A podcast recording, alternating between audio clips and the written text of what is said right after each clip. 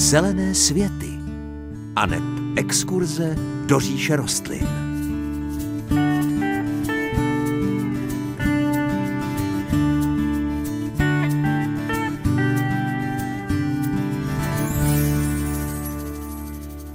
Pěkné páteční dopoledne, už jenom pár desítek hodin nás dělí od nástupu nového roku. Zahrady v tomto období odpočívají a nenápadně se začínají připravovat na další sezónu. Podobné je to i u lidí. Také odpočíváme a také se připravujeme na příští týdny a měsíce. Nejbližší víkendové dny budou možná svádět k odpočinku i k veselí. I proto jsme se spolu s Pavlem domluvili, že dnešní vydání Zelených světů trošičku odlehčíme. Ne, že bychom se nechtěli věnovat zahradničení a botanice, to určitě ne. Na svět rostlin se ale podíváme trošičku pod jiným úhlem. Představíme si pár rostlin, které se zapsaly do učebnic biologie svými neobvyklými vlastnostmi. Rekordmani ve svých kategoriích. Pro letošní rok se s vámi rozloučíme Pavlovým fejetonkem. Příjemný Příjemné páteční dopoledne přeje i tentokrát moderátorsky zahradnická dvojice Hanka Šoberová a Pavel Chlouba.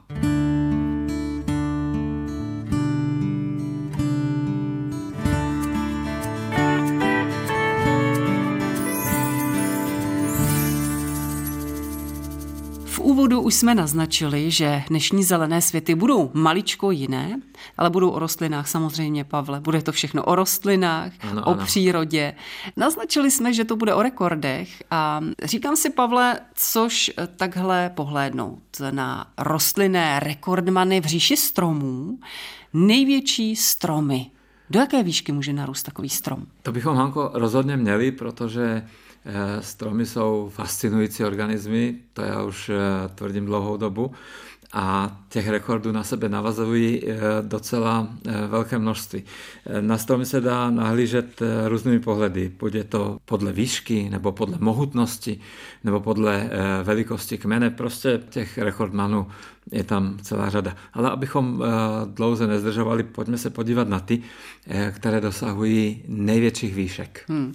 Já vím, že už jsme kdysi mluvili o cipřiších, zastavili jsme se u cipřiše a rozplývali jsme se na tou mohutností toho stromu. Patří vůbec k největším na světě? Eh, víte, co je, Hanko, zajímavé, že vlastně všechny rekordy, o kterých dneska budeme mluvit, tak o těch rostlinách, které vlastně tyto rekordy přinášejí, tak už jsme mluvili jednotlivě v různých dílech, v různých letech v zelených světu. No, cipřiše patří mezi velikánské stromy. Jeden dokonce je v tom uh, měřítku na druhé pozici. Uh, je to cipřiš himalajský, který pochází uh, z východní Asie, roste tam v Číně. Latinsky se nazývá uh, Cupressus torulosa a je to strom, který eh, při tom posledním měření, nevím přesně, jak jsou staré ty záznamy, ale já si myslím, že kolem dvou, tří let, eh, tak dosahoval velikosti 102,3 metrů. Ale byl jenom na druhém místě. Máme tam ještě jeden, který je ještě větší. K tomu se dostaneme. Pokud dovolíte, Pavle, ještě chviličku budeme naše posluchače napínat. Druhé místo známe, což bronzová medaile. Jakému stromu patří? Eh, bronzová medaile patří stromu, který se česky jmenuje blahovičník. Myslím, že posluchači ho budou znát i podle latinského jména, protože to je velmi populární strom, jmenuje se eukalyptus. Je to strom, který roste v Austrálii. Ono těch eukalyptů je Hanko celá řada. A ten největší z nich eh, se jmenuje Eucalyptus regnans a při posledním měření eh, měl 100 metrů a 50 cm. Takže to je eh, strom na třetí pozici. Já jsem si tak říkala, že bych si docela ráda vysadila eukalyptus, protože miluji přírodní věnce a teď na zimu se právě hodí, když se mezi to chvojí vloží třeba nějaká větvička eukalyptu. Je to ten eukalyptus, který mám já na mysli? Eh, skoro určitě ne, ale oni jsou ty eukalypty hodně podobné.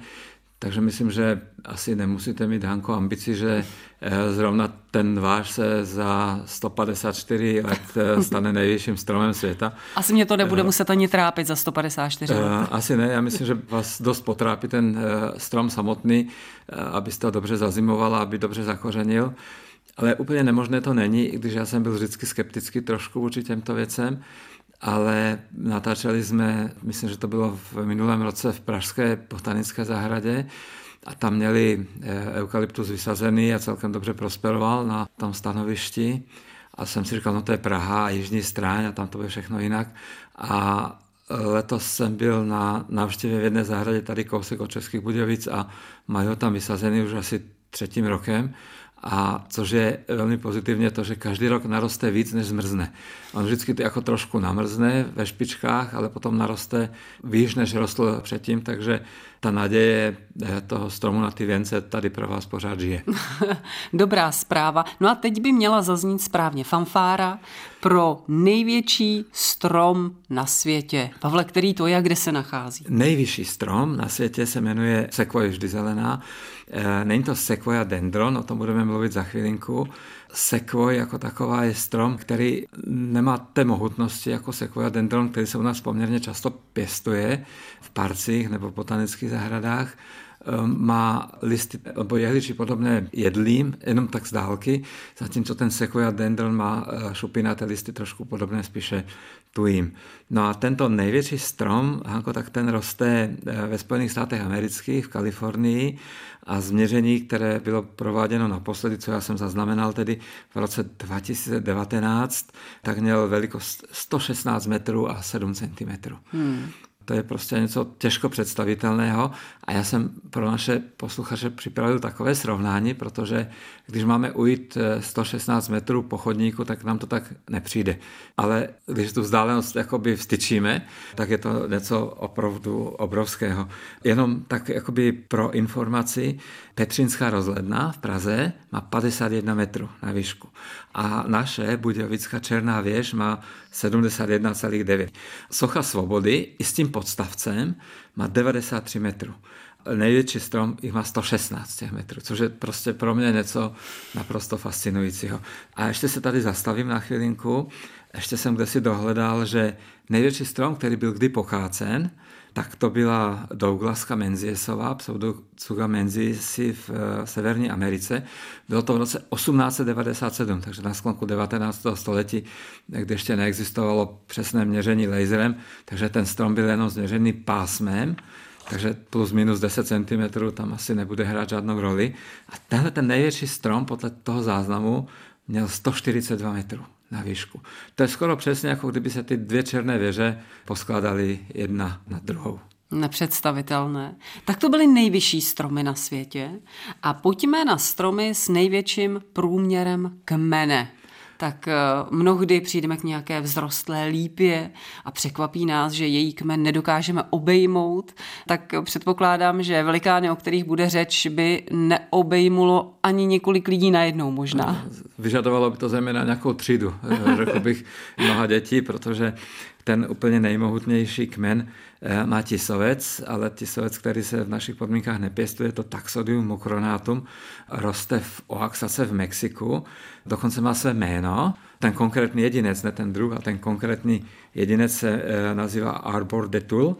Eh, je to strom, který je asi 15 let starý a jeho průměr, ne obvod, ale průměr toho kmene je 11,6 metrů. Takže není to opravdu žádný drobeček. Hmm. No potom je ještě jeden další, který je hned za ním a e, není moc menší a ten je v Africe, v Jižní Africe, v oblasti Limpopo.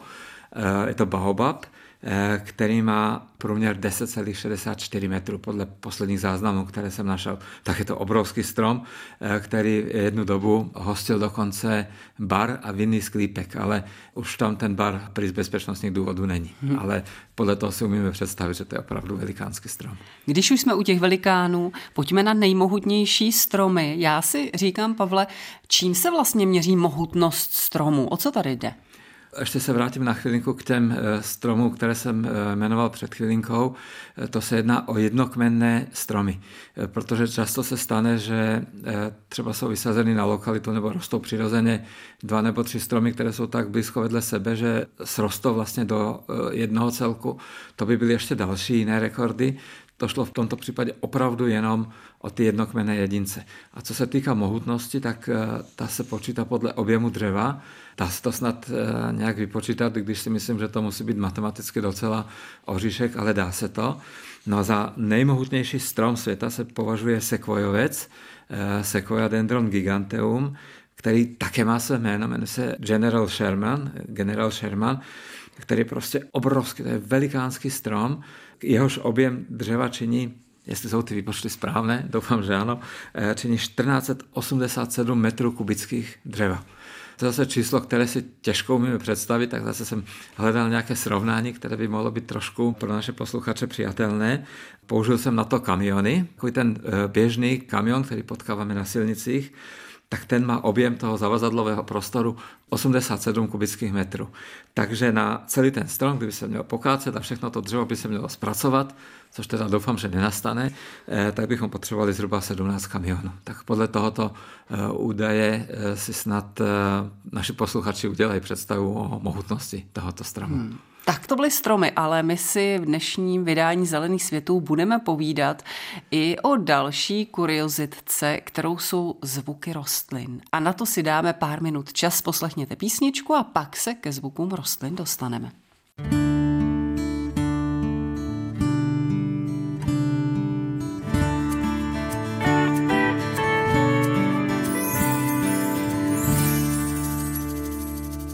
Před silvestrovskému vysílání by se nepochybně hodily i nějaké rarity, Pavle. Našli bychom nějaké u rostlin v oblasti zvuků. Myslím, že pro rozhlasové vysílání je to celkem takový logický požadavek. Vydávají rostliny vlastně nějaké zvuky? Eh, tak možná to bude trošku překvapivá informace, ale rostliny zvuky vydávají. Možná, že bychom si mohli ty zvuky rozdělit do kategorii nějakých pasivních a aktivních zvuků. Myslím, že mnozí eh, naši posluchači, kteří zahradničí, tak třeba některé rostliny si vysazují na zahradu právě kvůli tomu, že tyto rostliny vydávají nějaké zvuky. Jsou to třeba bambusy, které když eh, fouká vítr, tak tak krásně ševelí. Je taková zvukomalebná rostlina. Třeba i topol osika, když se mu eh, to listí chvěje ve větru, tak to tak lehce klepe, takže to jsou takové zvuky, které my lidé registrujeme, ale ta rostlina o tom příliš neví nebo za to ani nemůže. Ale když eh, máme mluvit o těch rekordech, tak bych rád vzpomněl na jednu rostlinu. Také jsme o ní už kdysi mluvili, ale to dávno, dávno v zelených světech. Tato rostlina pochází z Jižní Ameriky. Má hezké jméno, latinské jmenuje se hura. Myslím, že hura rachotivá. Je to strom z čeledí prišcovitých, která se rozmnožuje takovým velmi zvláštním způsobem vytváří plody, které mají tvar mandarinky, ale jsou suché. Ne dužnaté, ale suché plody, pukavé. V tom plodu se nachází poměrně velké množství semínek, které trochu připomínají pěti korunu. Tvarem i velikostí, i tou sílou, je to prostě ploché semínko, které je v tom plodu vlastně jako postavené kolmo, takže těch semínek je tam hodně. A tato rostlina, když vlastně dozrává, tak eh, má zájem na tom, aby eh, ta semínka nekličila v blízkosti toho mateřského stromu, takže ona je potřebuje odhodit co nejdál a na to prostě využívá fyziku a ten eh, plod, který dozrává, tak pukne a pod obrovským tlakem to semeno vyletí třeba až 70 metrů daleko toho mateřského stromu. A to puknutí, to není jenom takové malinké puknutí, to je rána, eh, která připomíná při výstřel ze samopalu. Já jsem toto rostlinu dokonce pěstoval, ta semínka jsem měl, ale nedostal jsem se do stavu, kdyby eh, puknutí. toho puknutí, protože to by byl poprask u sousedů, kdyby eh, se u nás střílelo, takže toto jsme nezažili, ale opravdu v tom jihoamerickém pralese to musí být hodně zajímavé, když tyto stromy zrají, musí to být velký rachot a myslím si, že i když to teda nemám potvrzené, myslím si, že zrovna tento strom by mohl kandidovat v té listině Guinnessových rekordů o nejhlučnější rostlinu vůbec. Já bych se v tom pralese pohybovat nechtěla, protože jsem člověk velmi lekavý a když přijde nějaká rána v okamžiku, kdy ho nečekám, tak z toho nemývám úplně dobré pocity. Ale Velmi zajímavá záležitost. Jinak poslední dobou, Pavle, prosakují informace o různých formách komunikace rostlin. Mluvení to ale asi nebude, že ne? No, není to mluvení, ale to všechno velmi zvláštní, Hanko, protože eh, na jedné straně víme, že eh, rostliny vydávají i jiné zvuky, než ty, o kterých jsem mluvil před chvilinkou. A na druhé straně sice nejde o mluvení, ale jde o různé formy komunikace mezi rostlinou a jejím okolím. Takže ta rostlina může vydávat nějaké zvuky, které vnímají zvířata v blízkosti ní, anebo může docházet ke komunikaci úplně bez zvuku, ale prostřednictvím různých biochemických látek, které ty rostliny vylučují, anebo dokonce rostliny i ty, které v úvozovkách nemluví, když vím, že to zní velmi legračně, tak některé z těch rostlin jsou schopné naslouchat. A o tom bychom si možná mohli teď trošku popovídat. No určitě ano, protože rostliny nemají uši, tak jak naslouchají? Čím naslouchají? No, nemají uši, rostliny nemají mozek a nemají neurony a přesto eh, velká část vědecké obce se přiklání k tomu, že eh, mají určitou formu inteligence, Toto je věc, o které jsme se také už zmínili a je to vlastně něco, co je na úplném začátku eh, toho výzkumu, takže o tom nemůžeme ještě mluvit úplně s jistotou. Ale třeba velmi eh, zajímavé zvuky eh, můžou vydávat rostliny rajčat a tabáku, které se nacházejí ve stresové situaci, které vlastně umírají. Toto jsem hledal na internetu a dokonce jsem ty zvuky i našel. Ty zvuky jsou lidským eh, uchem nezachytitelné, eh, člověk je nevnímá, ale eh, nahrali je nějaké přístroje, které vlastně byly na tuto frekvenci nastavené a zhustili ty zvuky, protože ta rostlina, pokud je v kondici, tak vydá třeba jedno, je to takové puknutí, takové jako když se praská bublinková folie, rostlina v kondici vydá třeba jeden až dva zvuky za hodinu, ale když je ve stresu, tak těch zvuků může být třeba 70 a e, je to vlastně zvuk, který z největší pravděpodobnosti, ještě si to neví úplně přesně, ale z největší pravděpodobnosti je to tím, jak je e, vodní sloupec v rostlině, jsou tam ty cévy, voda, e, která se nachází vlastně v těch jakoby cévách té rostliny, tak vlastně když se ten celý systém hroutí, tak ty kapičky té vody vlastně v těch cévách padají a to způsobuje tento zvuk. Tyto zvuky jsou pro rostlinu v podstatě pasivní, nemá na tom žádný podíl, ale některé druhy hmyzu tyto zvuky registrují. Třeba by se mohlo jednat o škůdce, které by chtěli třeba naklást eh, vajíčka na eh, nějaké listy rostlin a když registrují tyto zvuky, tak této rostlině se vyhnou, protože ví nebo uvědomují si nějakou cestou, že ta rostlina je vlastně na konci své cesty a že ty eh, larvy, které by se vylihly z těch vajíček, tak by tam nenašly žádnou potravu.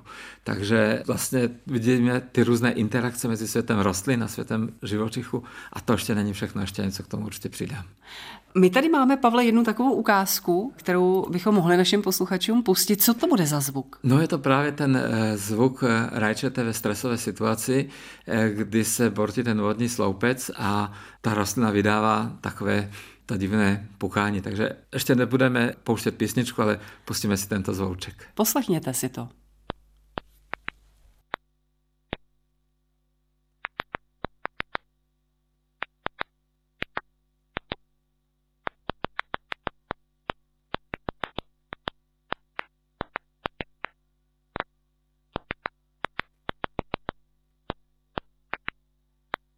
Našli bychom, Pavle, ještě nějaké zajímavé zvuky v rostlinné říši? Rozhodně ty zvuky existují. Jestli bychom je mi našli, je těžko říct, protože lidské ucho je nastavené jinak. Ale třeba hmyzí ouško je schopno tyto zvuky zaregistrovat a naopak někdy rostlina je schopná zaregistrovat zvuky, které eh, přicházejí směrem k ní. Nevíme přesně, jak to dělá, jak je ten orgán, který by registroval ten zvuk, ale třeba se ukazuje jako velmi pravděpodobné, že funguje třeba eh, jedna věc a to je, když rostlina slyší zvukot hmyzu, samozřejmě jde o konkrétní rostlinu, eh, ne každá to umí, tak tyto rostliny jsou schopny reagovat na zvuk letajícího hmyzu čím se zvýší tvorba nektaru v květech této rostliny. Když slyší úvozovka, zase přeháním, ale kdyby slyšela chůzi člověka, tak je to pro ně nezajímavé a nic to s ní neudělá, protože člověk pro tu rostlinu nedává žádný smysl. Ale když se objeví hmyz, který by jim mohl opilit, tak zvýší eh, tvorbu nektaru na to, aby ten hmyzák tam opravdu na ní přistál. A nebo eh, z jiného zdroje zase vím, že některé druhy rostlin jsou schopny zachytit eh, zvuk proudící vody což je také velmi významné, protože potom kořeny této rostliny jsou schopné nasměřovat se směrem k té vodě a tu vodu touto formou dohledat. Jsou to fascinující záležitosti. přičemž to poznání je na úplném začátku, možná, že za 10, za 15 let budeme zase trošku chytřejší.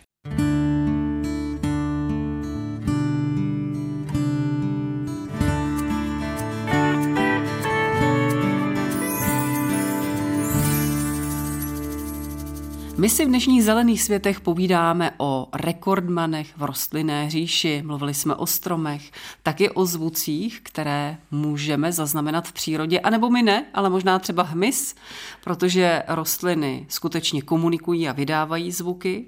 Pojďme se teď, Pavle, přesunout mezi rekordmany v oblasti květů a plodů. Dali by se i tady najít? No nepochybně ano. Eh, jsou to opět eh, velmi fascinující rostliny, které se vyšplhaly na tom žebříčku takhle vysoko. Eh, co se týká největšího květu, tak jednoznačně vítězí rostlina, která pochází z oblasti Sumatry, roste na ostrovech Borneo a Java, myslím, a tato rostlina se jmenuje Rafflesia arnoldi. Je to rostlina mimořádně zajímavá, která nevytváří nad povrchem půdy nic, co bychom mohli pozorovat. Je to parazit, který je navázaný na jednu tropickou liánu a vlastně celý život té rostliny se odehrává v podzemí a to, co se odehrává nad zemí, tak to je to kvetení. Ona vytváří obrovské květy, které v průměru mohou mít až jeden metr a hmotnost těch eh, květů se v těch eh, extrémních případech blíží až 7 eh, kg. Ten květ je nápadný, červený, trochu připomíná kus masa, který je pohozený do pralesa, také tak zapáchá, protože ten květ jsou schopni opilit právě živočichové, kteří vyhledávají takovou tu, ani nechci říct vůni, spíše ten pach hníjícího masa. Rostlina velmi vzácná, a když se jí povede někde objevit květouci, tak je to velká botanická rarita. Neumím si představit ani stonek, který by nesl takhle obrovský květ. On ani nemá v podstatě tento druh žádný stonek, je to květ, který sedí na povrchu půdy. Představte si takovou jakoby velkou organickou mísu, která má hezkou barvu červenou, silně zapáchá a leží pod stromy v tropickém pralesu. Hmm.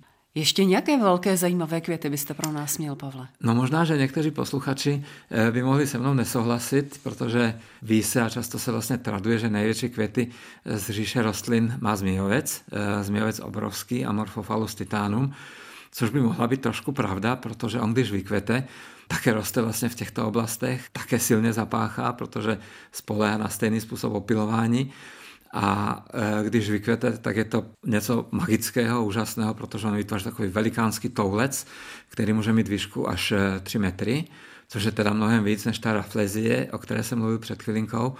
Ale tento typ květu je vlastně, je to něco jiného, není to solitární květ, je to celé soukvětí.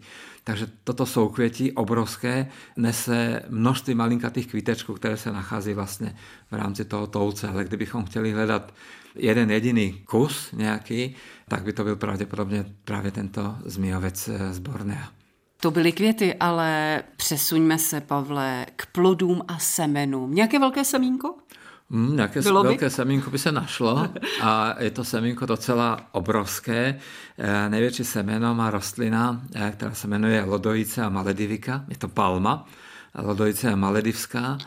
Člověk by podle názvu řekl, že roste na Maledivách, ale není to tak. E, roste na Seychellech pojmenovaná byla tak trošku nešťastně, protože toto semínko bylo vyplaveno na pobřeží Malediv, takže když bylo objeveno poprvé, tak byla ta rostlina takto trošku nešťastně pojmenována. Nicméně, tahle ta palma je schopná vytvářet obrovská semena. To nejtěžší, které vůbec existuje, má hmotnost těsně pod 25 kg. Ale 18 kg je celkem taková běžná průměrná hmotnost. Je to ořech, velikánský prostě eh, mohutný, ani ne plot, ale semeno, které mají takový mystický vzhled. Často bývalo považováno v minulosti za afrodiziakum, protože vlastně ty dvě půlky toho ořechu tak trošku připomínají dívčí klín, což se podílelo vlastně na vzniku různých pověstí bez ohledu na to, jestli má tyto účinky nebo nemá, tak eh, je to semeno, které by mohlo být teoreticky velmi nebezpečné. Rozhodně se nevyplatí v době zrání semen těchto palem chodit pod nima, Eh, nebo třeba parkovat auto. To může mít eh, velmi dramatické následky, když z 15 metrů hmm. padne takhle těžký ořech. Takové semínko. Takové semínko, ano. A ještě plody, Pavle. A vezměme i velké, i malé. Ty velké plody máme rádi, protože velký plod znamená hodně jídla, hodně materiálu na zpracování. Tak máte pro nás nějakého rekordmana? No, rekordman eh, z hlediska plodu je rozhodně tykev. Mm-hmm. Nejsou žádné větší plody, než eh, jsou plody tykve. Dneska už eh, existují různé soutěže, kde se hodnotí právě velikost plodu a jejich hmotnost, takže tento rekord je proměnný. Myslím si, že ta největší, která byla doteď vypěstovaná, že má hmotnost 1226 kg, ale to nemusí být konečné číslo, mm-hmm. možná se někomu povede to ještě o nějaké kilo natáhnout. Z mého pohledu je to spíš taková raritka, tyto plody už nejsou úplně k jídlu, ale celkem to baví, ať eh, se lidi baví tohletou činností, je to pořád lepší, než mít nějaké roupy a dělat hlouposti, tak a lidi pěstou ty kvé a soutěží, kdo z nich má tu největší. Ono jde i o sílu té rostliny, která dokáže něco takového vůbec splodit. Ale když už jsme u těch eh, rekordních plodů, měli bychom tam, Pavle, i třeba nejmenší plod? Měli bychom, možná bychom měli zmínit rostlinu, která se jmenuje Wolfia, je to eh, vodní rostlina, která se trošku podobá našemu ochřechku. To je vlastně takový ten malý zelený organismus, který eh, roste na hladinách eh, rybníku. Často říkáme, že kvete voda. Wolfia je rostlina velmi malý linkatá. V listech dosahuje velikost méně než 1 mm, takže když vlastně je na té vodní hladině, tak vidíme souvislou zelenou plochu listečku, ale jsou to opravdu velmi, velmi malé rostliny, přičemž plody, které tam vzniknou, tak jsou 0,3 mm veliké. Je to nejmenší plot, jaký vlastně může na světě existovat, ale je velmi raritní posuzovat poměr velikosti plodu a celé rostliny, protože vlastně plod tvoří zhruba třetinu velikosti té rostliny, což je v říši rostlin naprosto unikátní záležitost.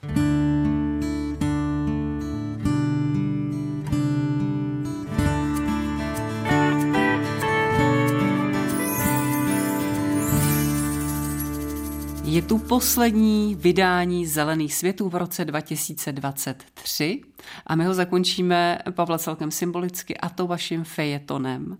A má krásný název, protože se jmenuje Krásní lidé. Je to tak? Ano, Hanko, je to přesně tak, takže můžeme se do toho pustit. Krásní lidé. Není pochyb o tom, že to, co se děje ve světě, je často velmi smutné, odstrašující a tragické. Důsledky působení psychopatů v politice mají nekonečné dopady na životy běžných lidí, které stíhá pocit márnosti, beznaděje a života bez světýlka na konci tunelu. Je mi moc líto lidí, kteří se ale v podstatě mají dobře, ale někdo jim vnukl pocit, jak moc trpí, jak nespravedlivé jsou všechny síly kolem nich a jak za každou cenu nechtějí připustit, že by mohli, kdyby jenom trošku chtěli, žít šťastně. O to více se těším ze všech krásných lidí, kteří vstupují do mého života. A to osobně, anebo skrze někoho druhého. Bez pochyby za to vděčím své zahradnické profesi, která umí do života vnášet obrovskou energii a radost, když se nám teda povede povznést se nad lalokonosce, padlí, černou skvrnitost růží a krtince v trávníku. Když zmiňuji krásné lidi, měl bych hned na pravou míru uvést, že zrovna tentokrát nemyslím na krásná těla, ani tváře podkreslené reklamním úsměvem. Co mě těší ze všeho nejvíce, je krása duševní, reprezentovaná nadšením, laskavostí a pokorou. Není ani zapotřebí mít vyvinutý silný pozorovací talent k objevení těchto lidí. Je o mě trochu známo, že se rád vydávám do anglických končin, abych tam nasál neopakovatelnou atmosféru zahrad, venkovských sídel a záchodků, jejíž okna zdobí ta nejněžnější květinová výzdoba, jakou si umíte představit. Za roky navštěvování tohoto květinového království jsem si k angličanům vypěstoval zvláštní vztah.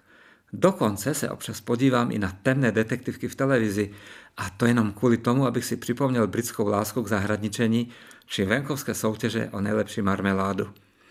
Kdo ochutná tuto atmosféru zblízka či dokonce na vlastní kůži, je navždy poznamenán britským bacilem zahradničení. U mě se to projevuje třeba tak, že když mám možnost, nenechám si utéct sledování asi nejoblíbenějšího zahradnického pořadu v Evropě, zahradníků v svět. Sleduji ho nejenom pro zmoudření a rozšíření obzoru, ale jako zdroj radosti kvůli krásným lidem, kteří zde dostávají prostor. To, že pořád tvoří báječní moderátoři, zahradníci tělem, duší i krví, už beru trošku jako samozřejmost. Baví mě ovšem, a to v plném významu toho slova, jak dramaturgie pořadu vyhledává obyčejné lidi, kteří o své zahradnické vášně mluví s takovou přirozeností, láskou a nadšením, až mám z toho husí kůži. Mohl bych se rozplývat nad paní, která s láskou pěstuje a sbírá pepřince, či chlapíkovi, který nikdy nechtěl zahradničit, ale nějak se mu povedlo být nejlepším v pěstování hrachoru. Tak u toho zůstal, aby mohl rozdávat radost dalším, často úplně cizím lidem. Rád bych se ale s vámi podělil o zážitek z mistrovství světa o největší Angrešt. Toto mistrovství se koná v jisté vesničce a zapojuje se do něj několik mužů. Omlouvám se, ženy jsem v soutěži nezaregistroval. Asi v době konání mistrovství vařili svým chlapům oběd nebo angreštovou marmeládu z těch bobulí, které se neprobojovaly do finální soutěže. Nedivil bych se, kdyby se za měsíc ve stejné vesnici konalo mistrovství světa o nejlepší angreštovou marmeládu, tentokrát bez mužů, ale s hojnou účastí jejich manželek. Angreštové mistrovství světa je z mého pohledu parádní akce. Dobře to místní vesničané vymysleli. Našli si disciplínu tak jedinečnou, že vůbec nepochybují o tom, že by někde jinde na světě mohl soutěžit někdo v tom samém. Z milé komunitní akce několika sousedů po pečlivém převažování plodu vyjde vítěz, ale není jen tak obyčejný, je to rovnou mistr světa. Štěstí ale nepatří jenom jemu. Stejnou radosti září i další účastníci tohoto angreštového klání. Tito všichni jsou pro mě krásní lidé. Zvažuji, že se i já pokusím v příštích letech rozšířit zástupy krásných lidí. Nevím ještě, jaké mistrovství světa vymyslím u nás v městečku, ale musí to být něco extra originálního, abychom, nedej Bože, nemuseli cestovat do vedlejší vesnice, či dokonce někam na jiný kontinent. Myslím, že bychom mohli třeba soutěžit v disciplíně největší zelený list. S krásnými lidmi mám ale mnoho skvělých zážitků i z vlastní práce, z našich českých lů, hájů a zahrádek. S jednou milou zkušeností se musím s vámi podělit i dnes, na sklonku roku starého, v toužebném očekávání, že následující přinese další setkání s krásnými lidmi. Pracovní povinnosti mě zavály k rodině, která má dům z garáží i ze zahradou, ale nemá plot. Když jsem se majitelů zeptal, proč ho nemají, překvapili mě. Usmáli se totiž na mě a s dětskou upřímností mi sdělili, že ho nepotřebují. Cítíte v tomto poselství? Nemají plot, protože ho nepotřebují. Až později mi došlo, že je to vlastně velká věta. Krásné životní moto. Je to vlastně fantastické žít tak, že nepotřebujete plot. Možná to budu používat do novoročních přání. Lidem budu přát, i vám, milí posluchači, všechno nejlepší, hodně zdraví, štěstí. A také vám přejí báječné sousedy a pokojný svět, abyste mohli žít klidně a nepotřebovali ten plot. Na Silvestra i po celý následující rok. Pavle, děkujeme. Myslím si, že dokonalá tečka za posledním vydáním Zelených světů v roce 2023. I já bych chtěla poděkovat našim posluchačům. Mně osobně bylo skutečně potěšením trávit s vámi každé páteční dopoledne a těším se, že se tak stane i v roce následujícím. A budeme se loučit? Tradičně. Samozřejmě. Popřejeme eh, příjemnější a veselější život s rostlinami. Byli s vámi Hanka Šoberová a Pavel Chlouba. Mějte se krásně.